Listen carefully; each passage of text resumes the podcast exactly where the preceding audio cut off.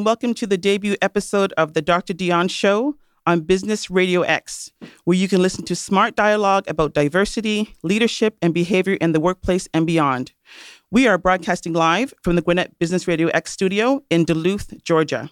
My name is Dr. Dionne Wright Polton, and I'm here with uh, executive producer Mike Salmon and producers Trey and Z. Thank you much for your, your assistance today.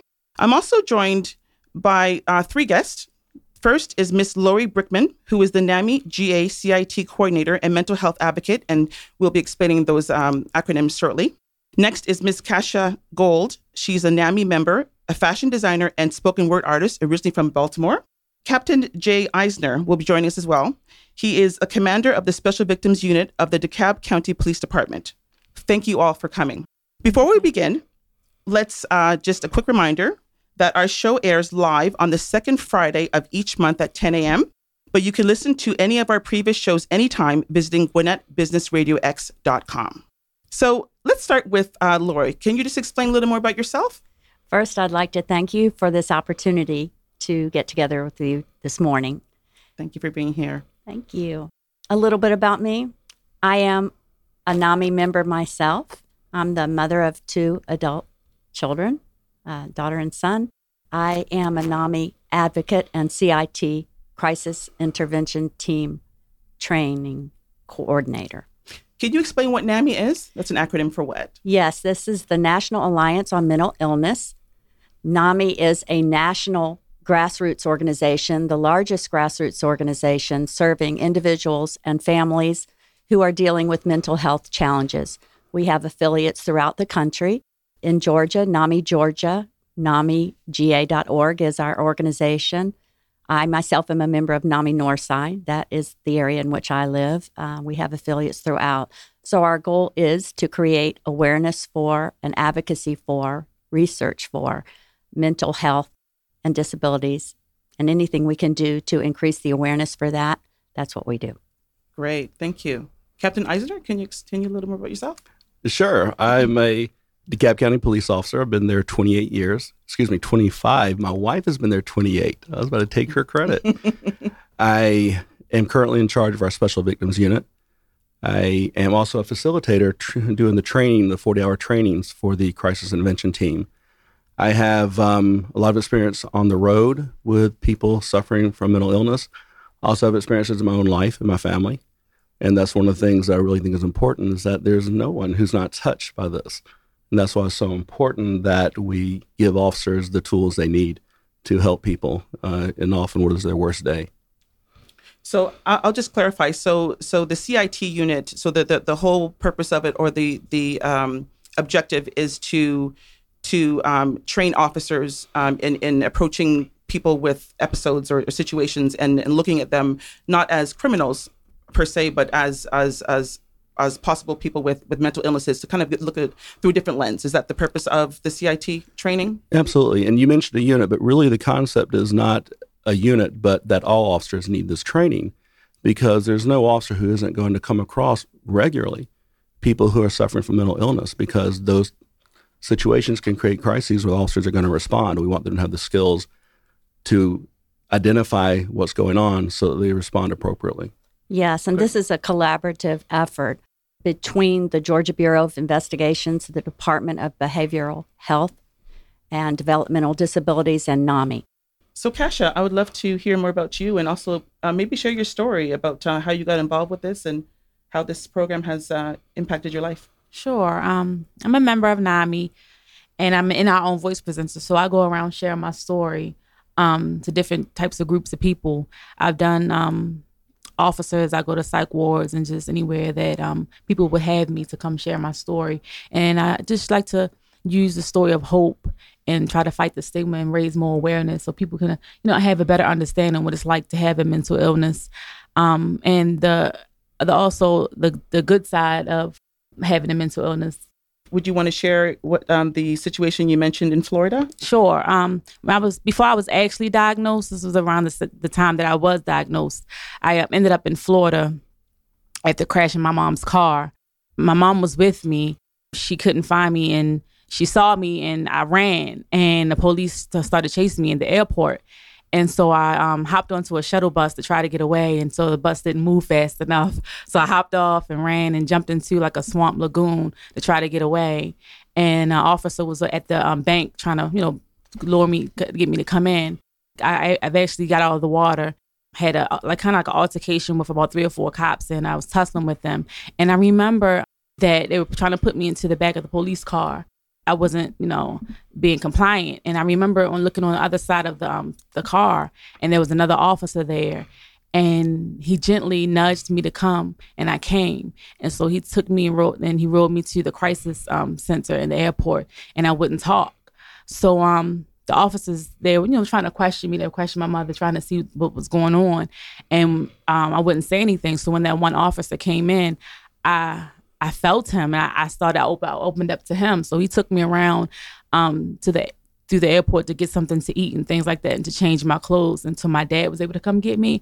And when I always um, tell people, like when I share my story, especially with officers, that I, I remembered his um he was really giving me the feeling of like he was my dad. Like I felt safe with him. Not saying I didn't say feel safe with the other cops, it was just something special about him that I felt like um, made me really comfortable. He was really gentle. He was like an angelic kind of um, presence about him, and it made me feel really comfortable, like I was in, safe in his his arms. And I always just say like this this cop really made me feel like he he was my dad at that moment he did call like once my dad came to pick me up from Florida, and then I after that I went and got checked into the psych psych ward. But um, he did check on me, called my dad a couple times afterwards, and I wish that I could find this guy. Don't remember what he what his name was, but I remember he wore glasses. I think he was of like Hispanic or Latino um, ethnicity. So I wish I could find him to thank him because like he was like my my hero, you know.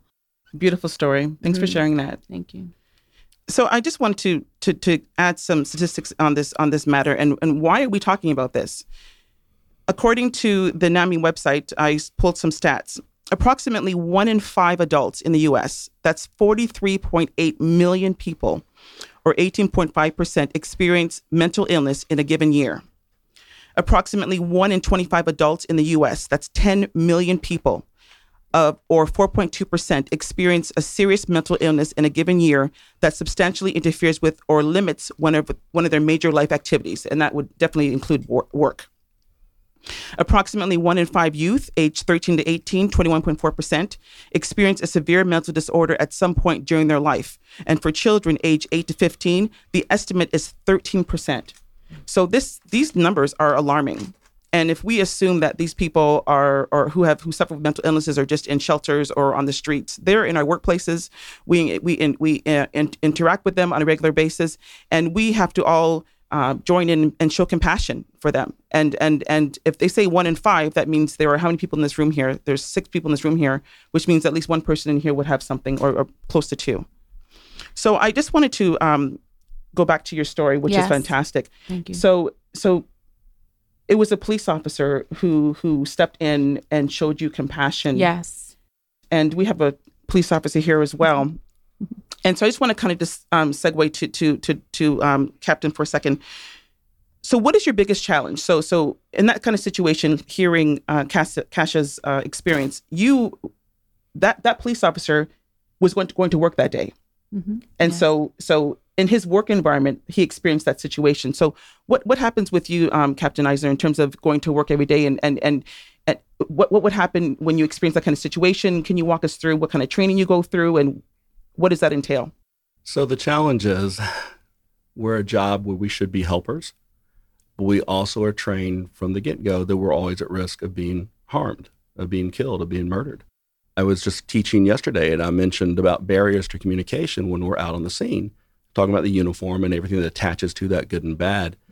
But I mentioned, okay, so every officer in here, when we talk to people, you automatically are bladed away from them, angled away from them, so that your gun is away from the person you're talking to, because you're taught to constantly understand that someone may try and grab your gun and kill you.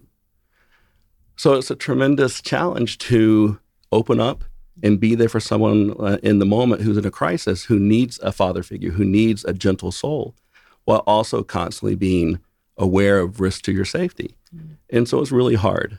Um, and so I so touched that you had somebody there who was able to bring that that presence Mm-hmm. that helped you to feel safe. And that's what we strive for. And that's one of the reasons for the 40 hour uh, CIT training is to help officers understand the stories behind how you ended up where you were that day. That crisis you're in that day is not you. It's not all there is to you, right? It's an Mhm. outcome of a, a, a brain illness that you have. Yeah. And you also talked about Cash about the uh, about the stigma, and that's one of the things I find so frustrating is that we somehow find like character fault in someone who has a brain illness that we don't do that to people with any other illness, and it's really frustrating because pretty sure no one checks in and asks for an illness, um, but people persevere and work through it, Mhm. you know, and that's to be admired, you know, that Yeah. people can persevere through that. Mhm. So I'm sorry, I think I went a far afield Oh, from no. what you asked. I think, okay. I think it's fantastic. So redirect me. Um, I was just I was just asking about the type of training that, that you experience and, and and and you did kind of answer the question. You talked about uh, the difficulty in trying to to to kind of um, contain a, poten- a potential threat right. versus showing compassion to for somebody, and that's a difficult thing to sit, to, uh, to, uh, to be to be in a kind of experience. And I I applaud every police officer who who does their jobs because that's a very difficult thing to think about your life being taken at any moment and also having to serve the public. So I completely understand. So we do we do have a lot of training. and Our training is really advanced um, in terms of how we try and prepare people for this. You know, because obviously there's tactical training, there's use of force training, understanding the law and what's appropriate use of force, making decisions in the moment. And like in our department, we've gotten pretty good at that in terms of trying to use real scenario based training that exposes officers to the stress. We call it stress inoculation. Give you scenarios that stress you to the max so that when it happens in real life, you've done this before. Uh, but at the same time, that doesn't help us with someone who's in a mental health crisis if we don't recognize that's what it is. Now, someone who's in a mental health crisis who might be delusional, might be seeing things that are terrifying, Mhm. they may respond violently. And so an officer has to deal with that, but still understand that the moment you've controlled the situation, made it safer, then it's time to bring all the compassion you can, try and help that person who deserves that help. Um, and I'm glad that happened for you. Yes. That's great. Yes, our class is not only uh, clinical information. The first day, we do have approximately eight hours of specialist in the mental health field. Teach the officers about things like schizophrenia, personality disorders, mood disorders, Alzheimer's, which is not a mental illness, but it's something else we address. Uh, we have two and a half days, Dionne, of role playing. Our role plays are based on real life scenarios. wow. We do site visits. You could hear a pin drop in in the room of some of the site visits we've gone to. The officers are so touched. We've gone to shelters. We've gone to mental health facilities where there are people who are sharing their stories. A couple of weeks ago, we went downtown. A gentleman shared his story of how he had been homeless for 30 years hmm. and was now in recovery. And recovery is something we we teach because it doesn't mean that you're cured. It means that you are in a place of hope and opportunity, that you are stable. And the officers are doing an outstanding job. This is why I go out every day and tell people about CIT. A couple of weeks ago, one of the officers in the class I was coordinating on break, it was probably Wednesday, she raised her hand and she could barely talk and flagged me over to her. I said, Is it something I said? She said, No, I feel horrible. And I said, Why is that? She said, Well, three years ago, I arrested a woman who clearly had schizophrenia. I did not know that until today. I might have ruined her life. I said, Well, I appreciate you sharing that with me, but where are you today? Did a little grounding technique mm-hmm. I learned. Mm-hmm. I'm in CIT. And what are we learning?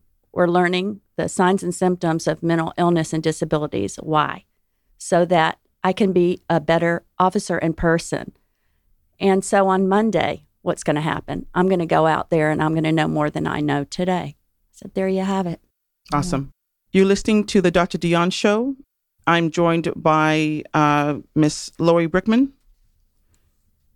Captain Jay Eisner, and Miss Kasha Gold. Thank you for sharing that. In adult education, there's a concept called critical self-reflection, and the the the Mm. the um, story you just shared, Lori, is uh, an, an, an example of what every adult should do is go back and reflect on a situation that uh, that they, they went through and maybe they didn't handle it properly and they may not have an opportunity to go back and fix it but it's it's a matter of okay you know what? I'm going to try and do better the next time and that is a critical component of being an adult and just the, in, in, in, terms of the work that I do in helping adults to change their perspectives and, and to realize that, you know what, that sometimes the way you see things cannot is not necessarily the truth. And you have to make adjustments when you get new information that kind of lets you realize that you know what you may have been wrong when you handled the situation or thought a certain way. Thank you for sharing mm-hmm. that. Yeah a lot of times it's it's not even forgiving or forgetting. It it's letting it go and, and moving forward. Um, the partnership that we have with um, the police and the community is so important. And that's wonderful what you just explained. That is probably very accurate for the way a lot of the officers feel once they learn these tools. So, Lori, you actually shocked me when you said we're doing an outstanding job. I think it was so. actually a shock because I don't feel that way. Hmm. And so I real quickly had to kind of go through why do I feel that way? It's because I'm a facilitator, because I help complete the training for the officers, I'm aware of every time that we fall short of the ideal that we would strive for. And so I don't feel like we do an outstanding job. But then I had to go through and process and realize, and this is true of policing in general, there's 700,000 police officers in this country. Every officer has 10 citizens contacts a day. So I do the math, that's millions and millions of contacts. We have, I'm sure, hundreds of thousands, probably millions of contacts with people who are mentally ill, and most of them go well. Most of the times, we really help the situation. But as a trainer, what I worry about, what I care about, is those those interactions that don't go well. Right. And so that's what I focus perfect. on, and I lose sight of the fact of what you just said. There that so most of the time stories. we get it right. Um, and that's probably important for me to take away from this because you got to remain hopeful in mm-hmm. everything mm-hmm. yes. you do, right? Oh, absolutely. Mm-hmm. So many stories. Just last week, an officer that just got out of training, he he, he texted or emailed me, and he said, uh, "I I was uh, on patrol, and there's a family. They don't have any furniture." That is not his job description, folks. Um, he he said, "How can I get them furniture?" Can you connect me with the resources we talked about in class? I said, Yes, give me one hour. I got on my Facebook. In 50 minutes, there were five families who had donated furniture. Wow. Fantastic. That's beautiful. That's beautiful. Thank you. So I want to go back to your point, uh, Captain. As an as a, also a trainer of diversity, one thing that I try to do is not measure, uh, I guess, the efficacy of my uh, message or my training by that one situation or one training because because sometimes when you deliver information that person may get it right away. It may take them two weeks. It may take them two years. It may take them five years. Something may have to happen to them to make them realize hey that's what she was talking about. That's what he was talking about. Mm-hmm. so uh, one thing that I really, really try to do is just give the information and just be kind of a vessel to kind of disseminate information. And then hopefully, if someone wins, learns something, then that is that is a good thing. And and and it, to your point, Lori, if they come back and they actually tell you, it is golden. It's amazing. And and I think it's if you get one person that actually circles back to say that to you, it's it's fantastic. Yeah. And clearly you're doing a fantastic job because Kasha would not be sitting right here as well. That's true. You know, she so. has made mm-hmm. such a difference mm-hmm. in uh, our students' lives. I, ev- I we could spend a week talking about the impact that you have really? on officers. Wow. I thankful. had an officer that said, on Monday, I'm not going to be just a better cop. I'm going to be a better person. Awesome. Wow. That's amazing. When I share my story and with everybody, and then since we're on the topic with cops, I definitely feel like it makes me feel good to be able to to be open about it and have an experience that I actually made it out of to share, you know? So I'm thankful. And we're thankful for you. and where are you today? Can you tell us what you're doing today? You mean in my just, just in, in general, general like in, emotionally and, and, professionally? you look amazing. Thank you. I'm wearing one of my creations. Well, two of my creations, the dress and earrings. I am planning this fashion show called the Green and Jean Fashion Show, and it's uh, benefit uh, for NAMI. I'm donating um, proceeds to NAMI, and the green um, represents the green ribbon um, for mental illness. Like your breast cancer has the pink ribbon for Hmm. mental health, it's the green ribbon. So I'm asking everyone to come wearing their jeans and anything green. Um, I've been sewing away, uh, just sewing and sewing and sewing. So just getting ready, prepared for that. And um, I just released a uh, CD. It's it's actually not available online yet. It'll be available ne- by next week. But it's a CD called Resilience, and it's a collection of my poetry that I've written and um, recited. Um, some of it has music behind it, but it's about um, my my um, experience with mental health, mental illness, and I I was diagnosed with bipolar. So um, that's what I've been working on, and it's it's been you know keeping me really busy. So I'm excited though. I'm really excited. So I hope that if anybody's interested in um, coming to the show, it's October the first uh, at Hobie Studios. Uh, Hobie is spelled H O B I, and it's near Grant Park in Atlanta, Georgia. And um, you can get tickets uh, on Eventbrite and just search Green and Jane, um, and it's Atlanta, Georgia. So Fantastic. Yeah. So, what do you attribute your recovery to? What what what was the pivotal moment for you, or person, thing, entity? What Um, you know, what changed for you? it's my faith in God, you know, my faith in God. I pray. Um, and also I can say that my my artistic um, talents have helped me because I, I've used that as a form of healing for myself and for a form of coping also, but just in, in between my prayer and my faith in God and my artistic capabilities, that's what's been keeping me keeping me going. And, and also, um, just recently, I've begin begun to share more and more. I've been a member of NAMI since 2011, back when I was in Baltimore, and I just began sharing down here in Atlanta, and just opening up about it is is it's amazing. I mean, it, it it took when I first was diagnosed, I went into a shell. You know, I was always that bubbly, outgoing person, and when I found when I found out I had bipolar, I was like, oh my gosh, like what is this? And it took me some time and patience with myself and my journey to be able to come to this point where I can actually um, stand up and not be fearful and share just what I've been through it's an amazing film. Okay, thank you. It's just it, it feel these are happy tears. You know, I'm crying because I'm happy. We're very because proud of you. A lot of people that have mental illnesses don't want to share because they're afraid of what people will think. Right. You know, Absolutely. And, and that's that's that's the tough thing when you are going through something and you can't share because people people don't understand, and even family members. Let me get myself together. My dad, he's been there with me a lot through my story. I mean, through my journey.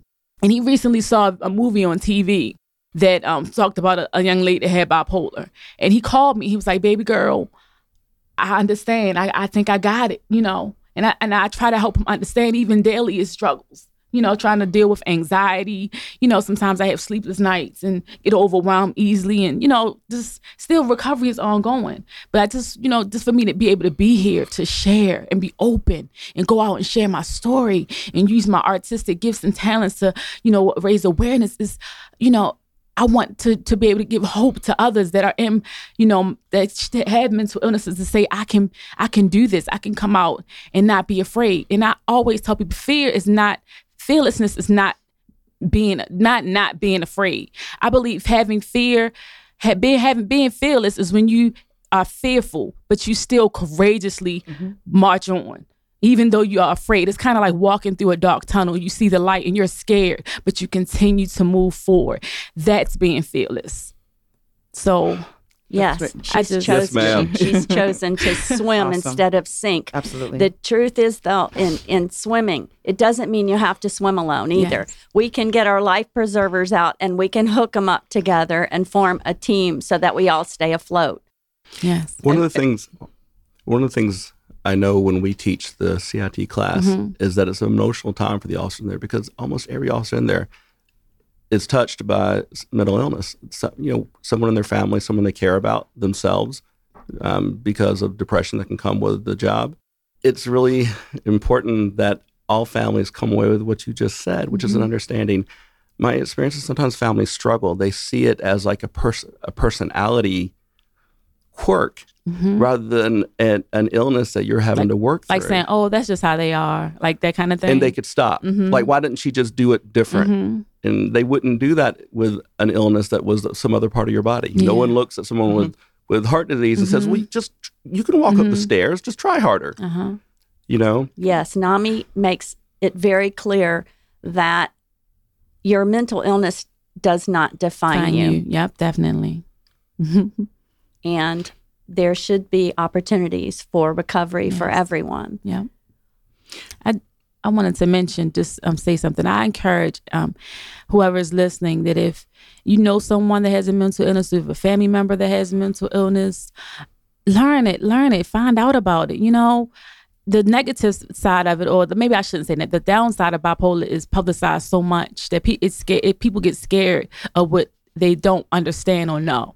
And it took me, myself, and my family um, ever since 2005 when I was diagnosed to learn bipolar, research and understand what the symptoms and the signs are, you know, so that you can be able to better understand what it is that mental illness is. And Can you explain, sorry, what it is? What bipolar Well, is? for me, my symptoms are I, I'm high anxiety. I'm on I'm on the manic side. High anxiety. I lose. I've like lose. I don't sleep. I lose my appetite. Um, hallucinations, paranoia. I smell things. I see things, and I have unrealistic thinking. So I have racing thoughts. Um, I'll you know sometimes start analyzing things that that, that don't make sense. You know, it's just you know just having unrealistic thinking. Um, and it's like being in an unreal world. Uh, with thoughts that aren't real, and I, I think that um, one ex- one thing I can describe, uh, and I, I, this hasn't happened to me, but it's kind of like if your mind, if you're having a lot of thoughts in your mind, and your mind tells you to do something that may be real, like just throw your trash on your bed, that can be a thought that someone that has bipolar ha- has, and they'll do it because they're relying on their their mind because this is what our drive the driving force is your mind. So if your mind tells you to do something. It's hard to deny it because that's what you use every day to function. You know, if you have an itch, you scratch it.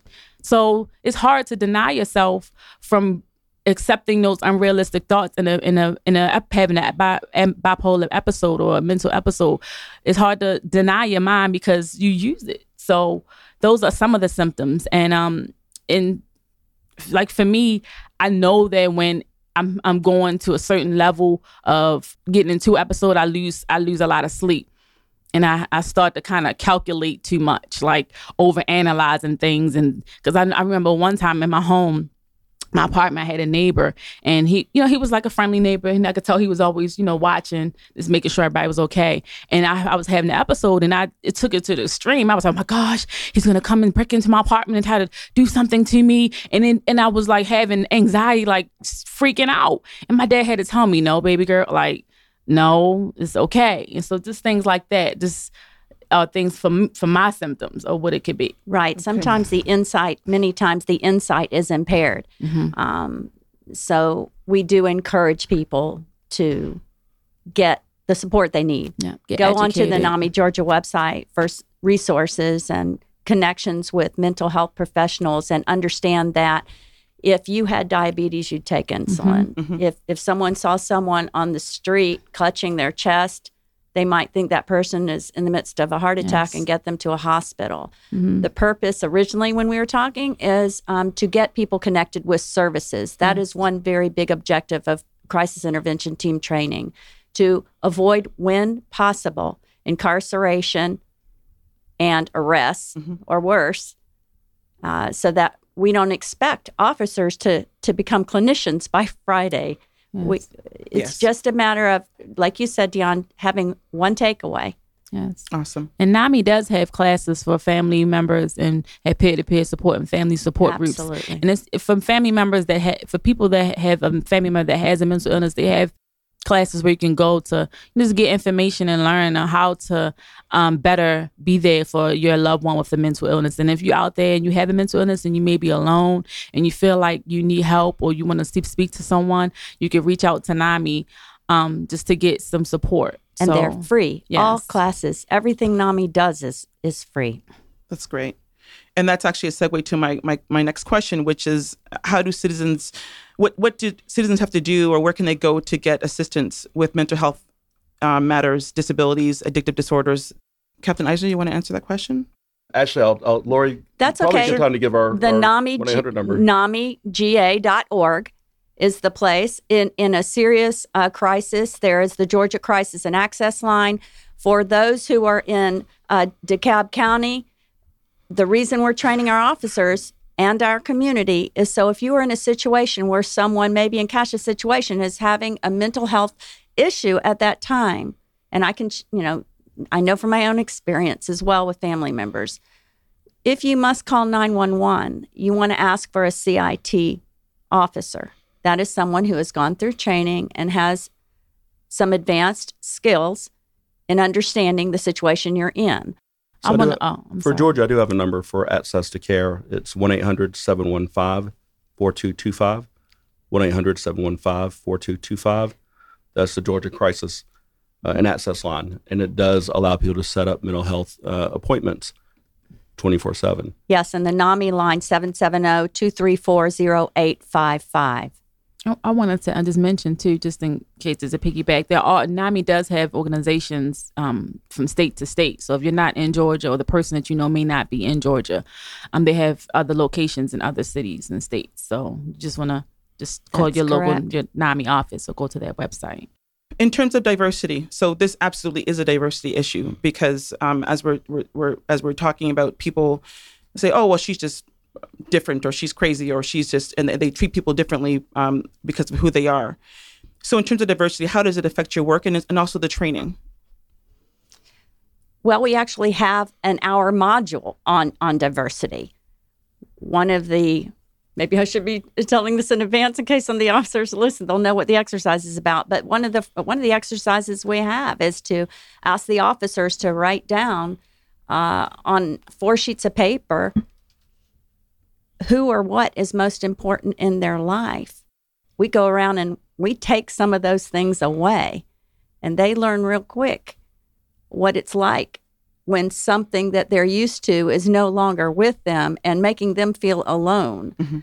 We have opportunities to engage in discussions about starting very simply. Where are y'all all from? We'll go around the room. Where are you from? What does culture mean to you? Is it uh, maybe your police law enforcement culture? Is it African American culture?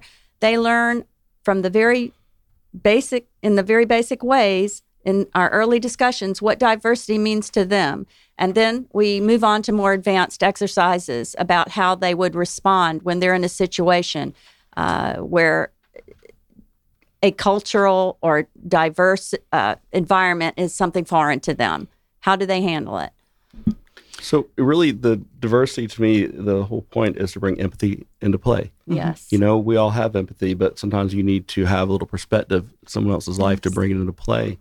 Um, and if you want to see officers cry, the exercise she does, where they write down the four most important things in their lives on four slips of paper, then we come around and grab one. And we use that to explain that when you are, are having to work through a mental illness, things that you care about deeply are taken from you, not your fault. Just the ability to trust what your brain tells you. Can I say something about that? And and it's it's, it's still I deal with it every day. I still struggle with relying on my mind. I have to sometimes ask people for their opinion just to make sure that I'm thinking the right thing, you know. And it's a, it's a part of having accountability also, but I still, you know, deal with not knowing whether to trust my thoughts you know and and and i really it's a it's a tough thing because i'm a, I'm a person who i know what i want but to not be able to readily take my thought and run with it it i'm still i still struggle with that and i'm trying to learn We should all be doing that. Yeah. Yeah. None of us should be trusting how we take our take on something. We all have biases, preconceptions. Right. So what you're doing is what we all ought to be doing. okay Absolutely. it's, it's a health, it's a healthy Yes. thing Yes. to do okay Yeah, accountability. mm-hmm. hmm You know, interacting with the group to make sure we're all seeing the same thing. Yeah. Absolutely. You're listening to the Dr. Dionne Show here on uh, Gwinnett Business Radio X. I'm joined by Miss Lori Brickman, Miss Kasha Gold, and also Captain Jay Eisner. Um, we're actually coming close to the end of our show, but I wanted to actually continue uh, with one more question regarding the uh, diversity. Uh, one of the statistics I actually read on the NAMI site was that African Americans and Hispanic Americans use mental Ill- mental health services at about one third the rate of Caucasian Americans, and I think that's that goes to the stigma that's attached a, a lot in, in in some communities, and so. I applaud you, Kasha, for speaking Thank up you. about um, about your situation because I know in our community yes. um, that uh, if you, if you show any kind of weakness, quote unquote weakness, then then somehow you're stigmatized and somehow you and, and people think you're weak and Yes. and and i think that mental mental uh, illness can it's on the spectrum and i think depression also ties into that now i'll I'll share a quick story that when i when i lost my i lost my parents and my aunt and my uncle in, in a four year period Wow. and while I was in grad school, my, Mm-hmm. my children were two and four years old. I was just devastated on my knees with grief. I could not function. So where did I go? I went to counseling. You wouldn't believe you went to counseling? Really? Why did you go to counseling? Da da da da da. And and and going to counseling and seeking help is a is a sign of strength. It's not weakness. Yes, it is. And so I, I'm hoping that our listeners are are are, are going to be inspired by your Yes. story, and and realizing, you know what, that there's no shame in this, Yes. I- and we have to take care of our mental health. definitely. And if you don't take care of your mental health, then you are no good to anybody else and to Exactly. yourself. Mhm. And so I really appreciate uh, you and everyone coming here today to talk about the work that you're doing. Let's continue the awesome, fantastic Yes. work you're doing. Thank appreciate you. it. Thank I you for to bringing it to the forefront. I do see a therapist and a psychiatrist um, on a regular, and I actually found so much uh, joy in seeing a therapist because as a, I was always writing, you know, journaling what I was going through. I didn't have some. I, I didn't really talk about things I would go through too much, but therapy helped me to um, learn how to you know express myself a little bit more and just talk through what I was going through and things like that. I used to hide my face, you know, going to the doctor's office. Like I don't want anybody to see me going into the doctor's office, a psychiatrist a therapist, you know. But I can say that anybody, you know, it's it's okay. You know, ha- has seen a therapist is is it's it can be amazing and don't be afraid or feel like you it's, it's shameful and I understand how it can feel, but uh it helped me. It really has helped me a lot. So Great. Thank you. Helped for me a lot too. yeah, it's awesome. And, and just talking about it in the community, each and every place we go. I was at the Newark airport. I had to go to the Newark airport just last two weekends ago, and the uh, Uber driver uh, was African American. And on our way to the airport, I slipped in, you know what I do? He says, Well, how was your trip to New York? I said, It was awesome. I said, And, I- and I can't wait to get back to what I do. You know, that's my lead in, right? So he said, well, What do you do? I said, Well, I work with law enforcement and teaching them about mental illness and disabilities. He, I said, How do you feel about that? He said, I don't trust cops. Hmm. I said, Well, what do you mean by that? He said, Well, a lot of times they don't understand my neighborhood and I'm, I'm fearful of them and I'm on the defense. I, and, and he went on to tell some stories. I said, You know, I appreciate you sharing that with me. Would you mind if I shared what we're doing?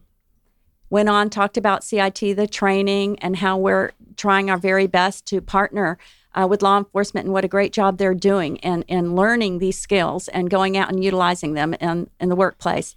He he drops me off at the airport. He goes around to my trunk. He takes my luggage out. He said, "May I give you a hug?" I said, "Of course." He said, "I'm going to be honest. At the beginning of the ride, I was only thinking about my experience, and I still have feelings about that." I said, "I appreciate that." He said, "But you've enlightened me because I never thought about the other side." Hmm. So, we're all here to learn more and do more. yes. Yes. I just wanted to share, Kasha, about the strength it takes to go to therapy and how Mhm. and that wall is finally like chromium in law enforcement too. That you know you can't show weakness Mhm. by getting help, but you know if you're getting tut, if you're getting ready for a if you're a weightlifter getting ready for a competition, you go to a professional trainer to mm-hmm. help get you in shape. Yes. Mm-hmm. The same thing in, in- for us in law enforcement. We do a lot of difficult things. So why wouldn't you go to a specialist who knows how to help you process through this? And so I was sharing. I've also I've benefited greatly from seeing a therapist. You know, I used to work in a homicide unit. That was really hard. I probably could have muddled through on my own, Mm-hmm. but why not let someone help me Yes. process through it faster, Mhm. more effectively, Absolutely. and limit the harm that this difficult stuff does to me or my family? Mm-hmm. Would you mind if I shared? Well, here we are on air, so I'm going to share it. We're in class. You know, we've had classes, or we spend a half a day talking about officer self care with all they have to go through each and every Yeah. day.